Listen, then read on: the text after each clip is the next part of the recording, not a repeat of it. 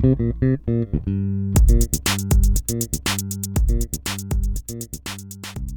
All Important Difference Between Effort and Effectiveness. Written by Scott Young, June 2020. A common misunderstanding is to confuse an effective strategy with a merely effortful one. Effective strategies are usually effortful. It's rare that something is both effective and effortless.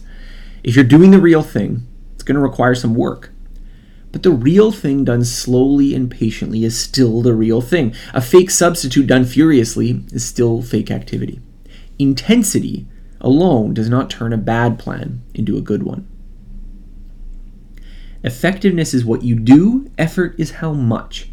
So let's look at an example. One of the most effective ways that you can study is through active recall. This means that when you study, you close the book and you try to remember.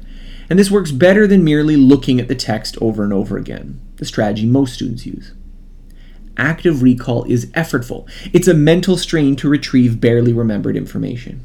But active recall is the real thing because it's what you need to do on the actual test. The book won't be open for you to look at.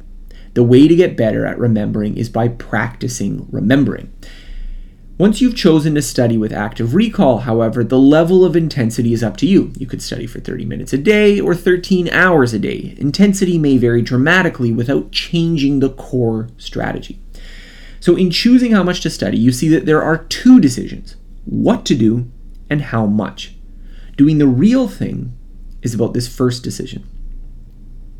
How intense is the hard way? So earlier I claimed that the hard way was the easy way and that the hardest things are often the easiest once we're fully committed to them. But this raises a question Is the hard way mostly about effectiveness or is it about effort? Well, the truth is that both are important, but effectiveness is the aspect to be the most careful about.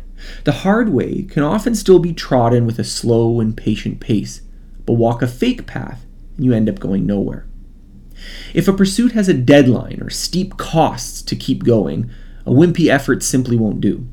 A startup only survives as long as there's cash. Going slow means death if your burn rate is high. In this case, the hard way is not only steep, it must be summited at the proper pace or not at all. However, a bootstrap lifestyle business may be viable for years. It took me seven to start mine. Effort was always required, but patience was a more important ingredient than haste. Patience, however, is often painted in contrast to intensity, as if the choice were between easy and long versus hard and brief.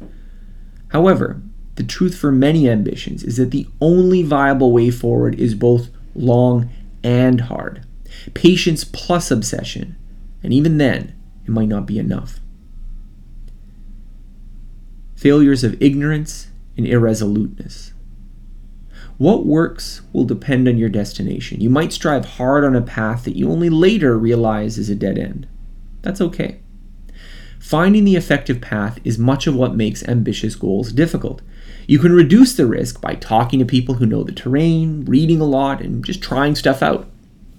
But if you're committed to this process, it's rare you'll remain lost for long. Irresoluteness, in contrast, is a different sin. You know the true path, you just ignore it. You pretend that hard things can be achieved with half efforts. This is an attitude that doesn't self correct.